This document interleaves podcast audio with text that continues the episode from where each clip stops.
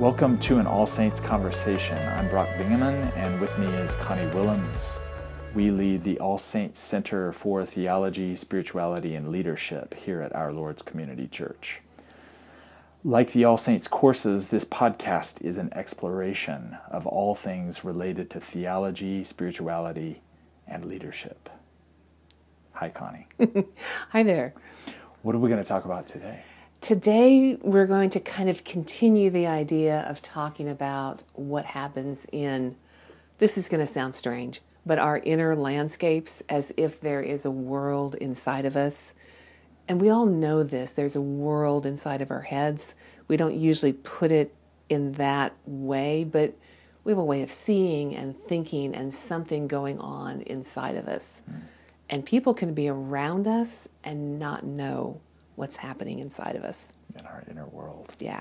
And the idea that somehow we participate with God in creating the landscape and all. It's just mind-blowing. So on that note, I want to hear your story from last night that illustrates this.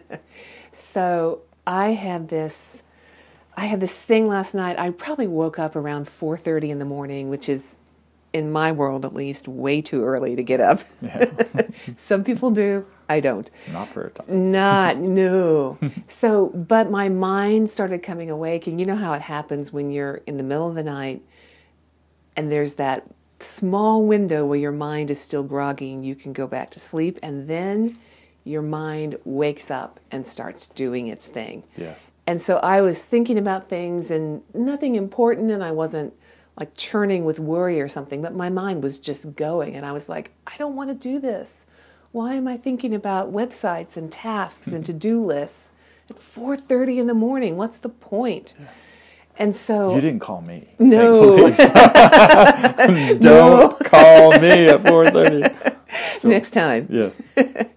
So I was like, I, I need to do something different. Mm. And so I decided to do something that I often do when my mind needs to focus somewhere specific and maybe even somewhere useful that is not where I would go naturally. Mm. And I probably started this, I don't know, seven, eight years ago. And I was just, I just kind of meditate on who God is in a very, really like almost kindergarten way by kind of walking through the alphabet. Yeah. And saying, okay, A, what can I name about God that starts with A? B, what can I name about him that starts with B? And so last night I just picked the middle of the alphabet and I said, L, what can I name about God that starts with L? Mm. And these four things about him just popped into my mind, that he is the lover of our souls. And I forget which scripture passage that is, but I know it's in the New Testament somewhere, and that he is Lord. And then there was an old-fashioned word for Lord. It's liege, L E I G E, I think is how it's spelled. And then the last one was lowly. And I just started cycling those words through my mind and thinking about Jesus as being Lord. And what it means that he's a lover of my soul. I'm not even sure I'm a lover of my soul. I, I'm not sure that I like my soul that much, but Jesus loves yeah. my insides. Mm-hmm. And because we had been talking about the Jesus Prayer, I found myself combining the Jesus Prayer with these words. And was that the first time that you had done something like this, like really focused on the Jesus Prayer? Yeah, I think so. And um, so the Jesus Prayer is very simply a prayer that people have used over centuries in order to focus their minds on Christ. And it's, Lord Jesus Christ, Son of God, have mercy on me. And I caught myself praying, Lord Jesus Christ, lover of my soul, have mercy on me. Lord Jesus Christ, my Lord, have mercy on me. Lord Jesus Christ, you are lowly, have mercy on me. And I realize that because Jesus is lowly, I can ask him for mercy because he, he's been here. He knows it.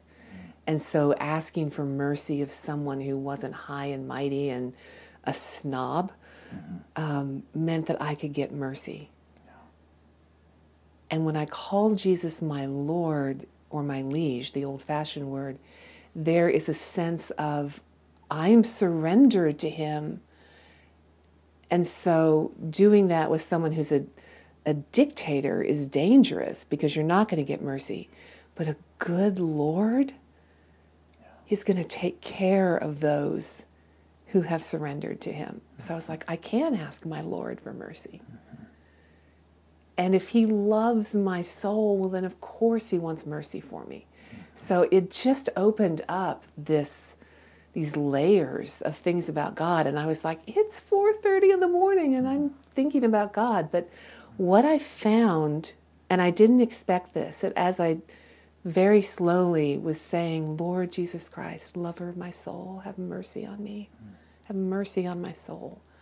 I found my breathing slowing down.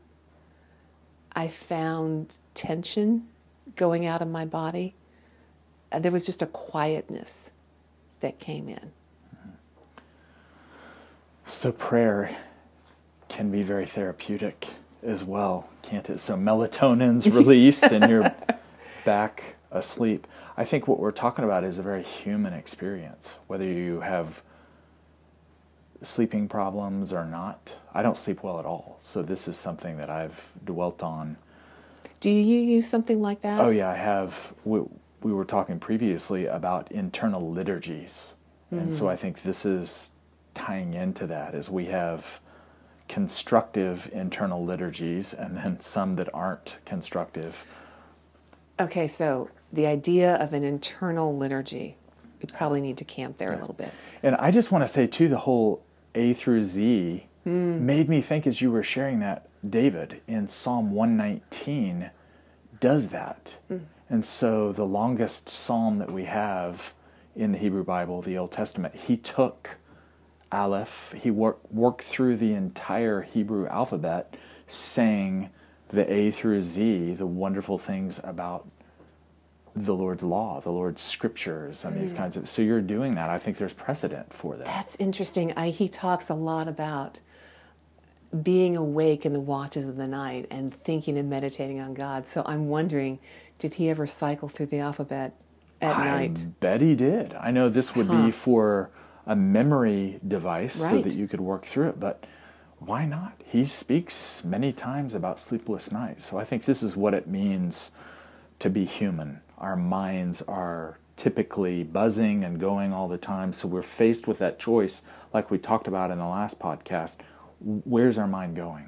Yeah. What What is the internal liturgy that we're choosing? Where are we moving uh, in a positive direction, or are we on that hamster wheel that you referenced? I kind of feel like my brain gets on a hamster wheel and it just kind of churns away. And I really have to have something specific to focus on, which is why the alphabet helps me, mm-hmm. because it gives me a point to keep coming back to when my brain starts wandering off. And it did last night in the middle of this. And it's almost like I feel like I grab my brain by the, by the nape of the neck and I drag it back over and go, no, L. Okay, M, and I really need something specific to do mm-hmm. because just saying, oh, think about God would do me no good at all. Yeah, that lasts about two seconds. So what you're suggesting, this requires some, some training and preparation because most of us can't just pull up names of God or scriptures or things like that. You have to arm yourself. You have to have... Uh, the quiver full of arrows, which we're going to talk about arrow prayers in, in a moment. So you, there's some prep work. What have you done so that you could flesh out an alphabet like that? You know, that? Actually, the first time I did this, I was headed out for a walk, and this was many years ago, and I was in, I was churning over something that I was really worried about, and I knew that if I didn't give my brain something else to do, I was just going to keep cycling over this thing, and I was going to end up in a worse place mm. by just letting my brain go and do whatever it wanted to. It wasn't, I wasn't going to produce anything useful by continuing to churn and worry about this. And so I thought, I need something else to think about, or I'm going to go to this bad place that's going to harm me. And I don't know where the idea came from, but I thought, I wonder if I could name three things about God for each letter of the alphabet. And I thought, I don't know if I can. Never tried, never done it before. And maybe it'll be boring. Maybe I won't like it, but it'll at least give me something to think about that's not going to do me harm. Mm-hmm. So I was like, A, um, awesome, Abba, uh... anxiety? yeah. No, no, that's not, that's the not right God. Way. Yeah. Uh, and and so then I would go through like B. Let's see, B. What? Uh, and my brain would suggest words and be like, no, that's not about God. And I was like, oh, beautiful. Okay, that works. Beautiful. Yeah. Uh, and so I made my way through the alphabet, and I was surprised mm. that it prompted me to think things. Yeah. So it became just a little bit of a puzzle, but it was intriguing enough that when I got back from the walk, um, I started an actual list on paper. Mm. And these days, I have a computer file. And it's just these, it's an alphabetical file of things I've discovered about God. And every time He shows me something new, I open up this file and I add in the new thing. Mm. And so by now, eight years later, I have a fairly long file. Now, that doesn't mean that at four thirty in the morning, I know what L is. And so after last night, those L words popped in, and I went, I'm not even sure they're on my list. I need to go see if lowly is on there.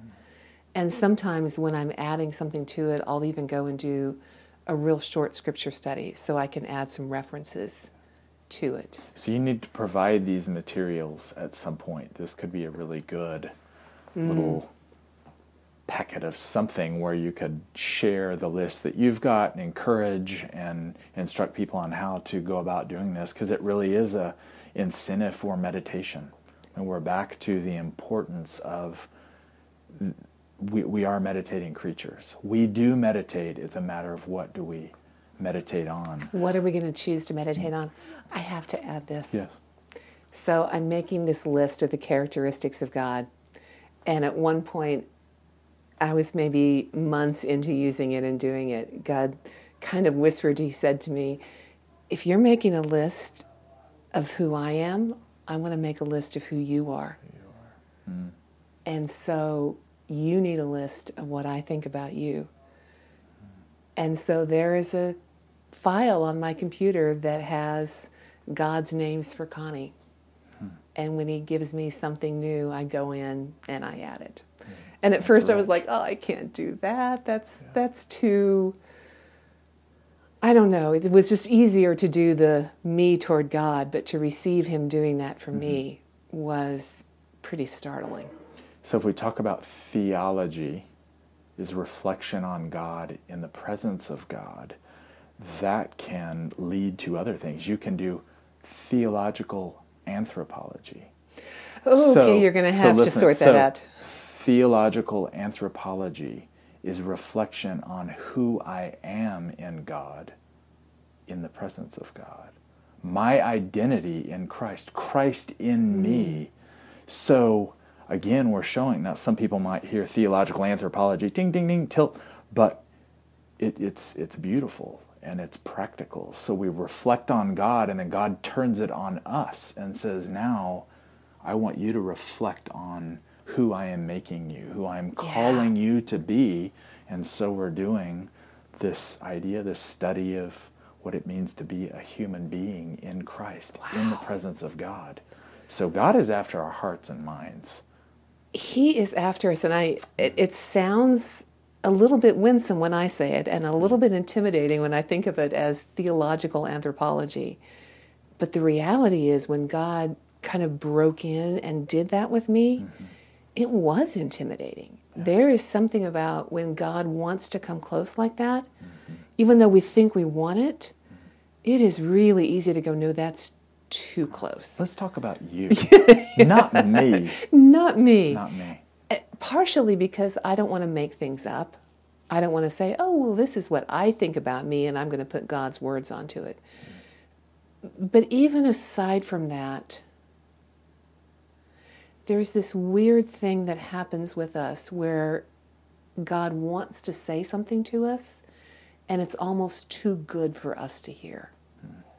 If he wanted to correct us or rebuke us or convict us, we're open to hearing that. We're open to hearing direction. But to hear him want to call out who I am in a very positive way, that can be really intimidatingly personal and affectionate. That's right. And unfortunately, we resist that sometimes. I, where you're talking about, uh, you use this phrase, pivot points. So you were using some pivot points, some some ways to transition from one thinking to another. I want to talk briefly about arrow prayers. I referenced it because Jesus, the Jesus prayer is the arrow prayer of all arrow prayers. So if I'm awake at four thirty, this is the place I go. So when you say arrow prayer, you mean like a bow and arrow? Yes. Okay. A bow and arrow. It's interesting, though, when I think about it, the word arrow has multiple meanings. meanings. The first one is that these are small, brief fragments from Scripture, and you have them ready to go in the quiver on your back at all times. So these are little pieces of Scripture that you can pray regularly. In some sense, though, it's like a compass arrow as well. It it takes me to my true north, and mm. it leads me, it turns my face to the face of God. So arrow prayers are huge. So three thirty, four thirty a.m., my mind is going places.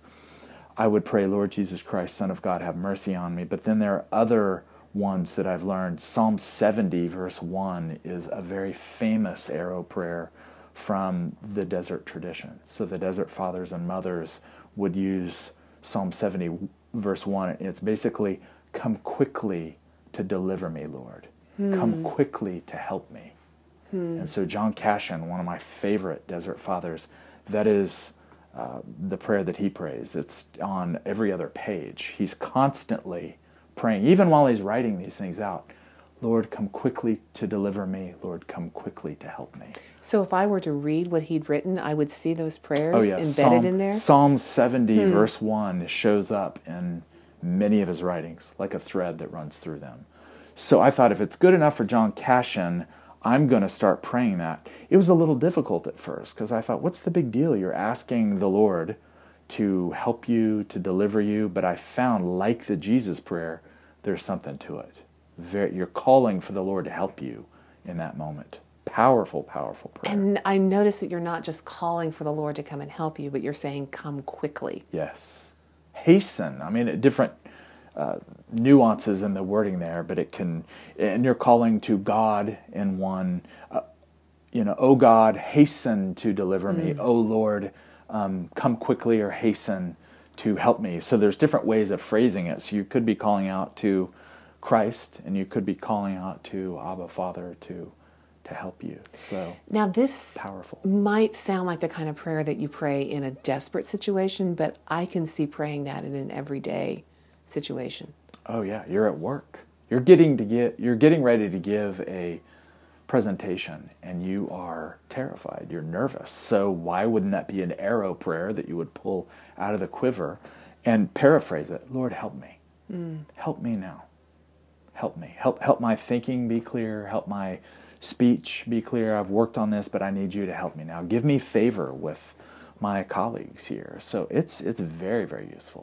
It's interesting to think of the arrow prayer not just being the thing you pull out of your quiver, but the arrow on a compass that shifts your point of view. Because going back to that scenario, if I'm doing a presentation, my point of view is probably on me and how I'm going to mess up and fail.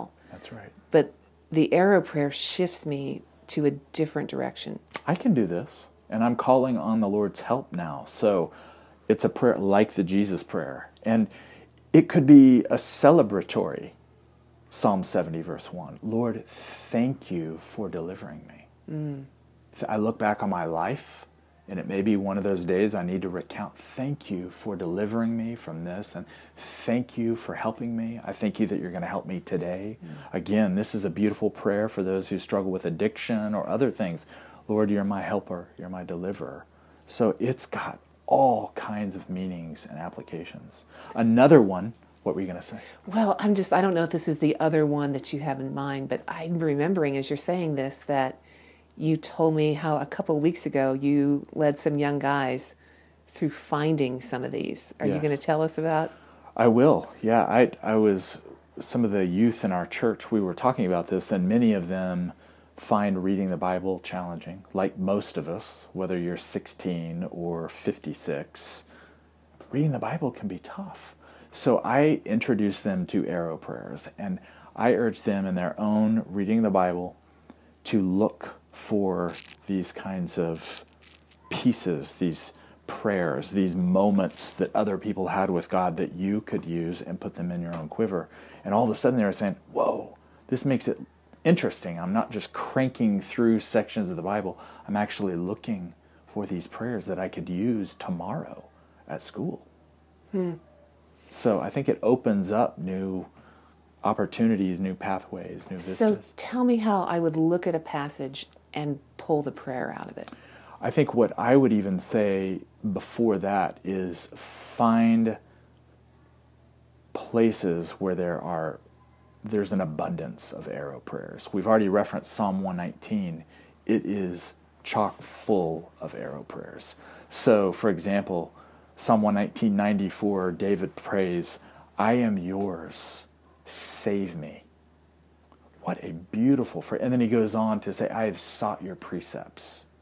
So you've got this belonging to God, you've got a call, an appeal for salvation, and you've got the Word of God in there. And so David's having a love affair with the Lord, but with Scripture as well.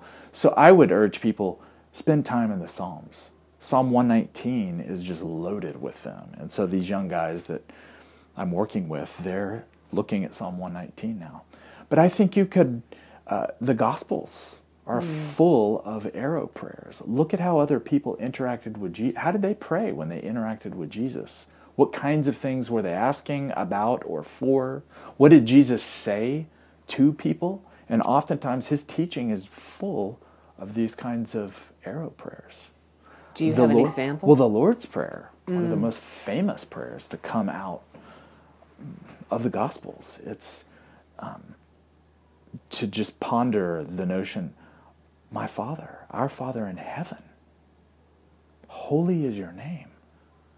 That's a couple of arrow prayers right there. So I think you can work through the Lord's Prayer with this idea, and rather than going through the entire thing, why not take a few phrases from the Lord's Prayer and turn them into these arrow prayers? Again, whether you're eaten up with anxiety because of something going on in your life, or a kid who's gone off the rails, or you, you can go to these places and begin to think constructively, to pray constructively, rather than being eaten up with anxiety. So the Lord's Prayer is a great place. It's interesting that there are times we're eaten up by those places, and it's not like we're saying, yeah, I'll run through a list of who God is or do these arrow prayers, and if you say it all right, then that's going to do it. It's going to fix the anxiety, and you're going to feel good. It's magic. Yeah, we're not saying that at all. No. This is just a way of shifting my mind. And it puts you in contact with a person. Mm. So we've got an icon here next to us in this room, and it's an icon, Rublev's uh, famous icon of the Trinity. It puts you in contact with the Holy Trinity. Father, Son, and Holy Spirit. That's who we're appealing to. And so it's not magic. It's not like the words themselves. The words themselves are drawing us into the presence of God. And God dwells within us. Jesus says, it makes that clear in John seventeen. So, so that's turning that compass to a different place. Because... Right. If I'm looking at whatever it is, while being in the presence and communion of God, then things should look different. And if they don't, then I probably haven't fully apprehended how God is present in it. That's right. Get your compass out. Scripture is a, the other thing that we didn't mention is that arrow prayers um, are combative. So it's a weapon. So if you think about what happened with Jesus in Matthew four, Luke four, and he's tempted by the enemy, he has arrow prayers mm. ready to, to go. He pulls out fragments from the Torah and fires back at the enemy. Wham! Like David's sling, and it routs the enemy. So the Jesus prayer is one of those. If you're being attacked spiritually, anxiety, lust, unforgiveness, whatever it is, envy, uh, looking negatively at yourself, you're praying these prayers and it whoo, fires at those enemy thoughts. It sounds like you have a quiver of these that you've used, so give me a couple more. Oh, I'm I'm I'm desperate. So over mm. the years, thirty years of doing this, I have searched the Scriptures, and like your list of qualities of God, attributes of God, I've got quite a few arrow prayers. Um, another is um, Second Corinthians thirteen fourteen, which we've referenced but before. The grace of the Lord Jesus Christ, the love of God, and the fellowship of the Holy Spirit be with you. So that would be an arrow prayer that I would pray at two thirty in the morning and turn to the Lord. And it taught me how to pray the Trinity, to pray mm. to the individual members of the Trinity who are one in love. You know, it's interesting. As I'm listening, I'm realizing that I caught myself not just praying, but handing someone else an arrow prayer last week mm. that was based on the picture of Jesus with the flock of sheep and how he leaves the ninety-nine to go find the one. And sometimes I feel like I'm the one. Mm. And I have come to use the prayer, Jesus, come find me. Shepherd, come find me. That's another. Come find me. I'm stealing that one. That's that's beautiful. And what happens when you pray that? It puts me in a position to be found. What do you mean? Because sometimes my heart has to want to be found and not want to be off and away. So it says, come find me. But it also, there's an acknowledgement in it that I can't get back. I need to be found. Come find me. I am a helpless sheep. I'm out here on this ledge. I, come find me. I can't do it. And that's the essence of worship. It really is. Prayer and worship is not, here I am and I've got all these things to give you and bring to you. It's, help me. Find me. And that's that's beautiful. Imagine God hearing these kinds of prayers. God is ready to find us, to rescue us. Another one, and then it looks like we're ending our, our podcast here. Um, another one is from Second Corinthians four six, and it's where Paul talks about the glory of God in the face of Jesus. And so in moments where something else is enticing me, again, lust, anger, whatever it might be, I will say, Lord, I want to see the glory of God in the face of Jesus. Help me right now to see that, and both within and without. So I'm descending with my mind into my heart, looking for the glory of God in the face of Jesus who dwells within me, but I'm also thinking of it in transcendent terms, that on the throne is Jesus. And so I'm I'm seeing the glory of God in my, my mind's eye radiating from, from his face. Wow. Would, would you just pray that for us? Yeah. As we let's, close this? Let's pray that. So, Lord, I thank you that you are in our sleepless nights. You are in the anxiety of our days. You're in our conversations as Connie and I sit here and reflect on who you are in your presence. And so we ask you to teach us, Lord. Those who are listening to this podcast, would you teach us through the Holy Spirit about prayer, interacting with you, searching the Scriptures for arrow prayers and other ways, pivot points to turn to you. And Lord, we really need your help. We look to you and your strength and your power. We depend on you. We ask for the grace of the Lord Jesus Christ and the love of God and the fellowship of the Holy Spirit to go with us.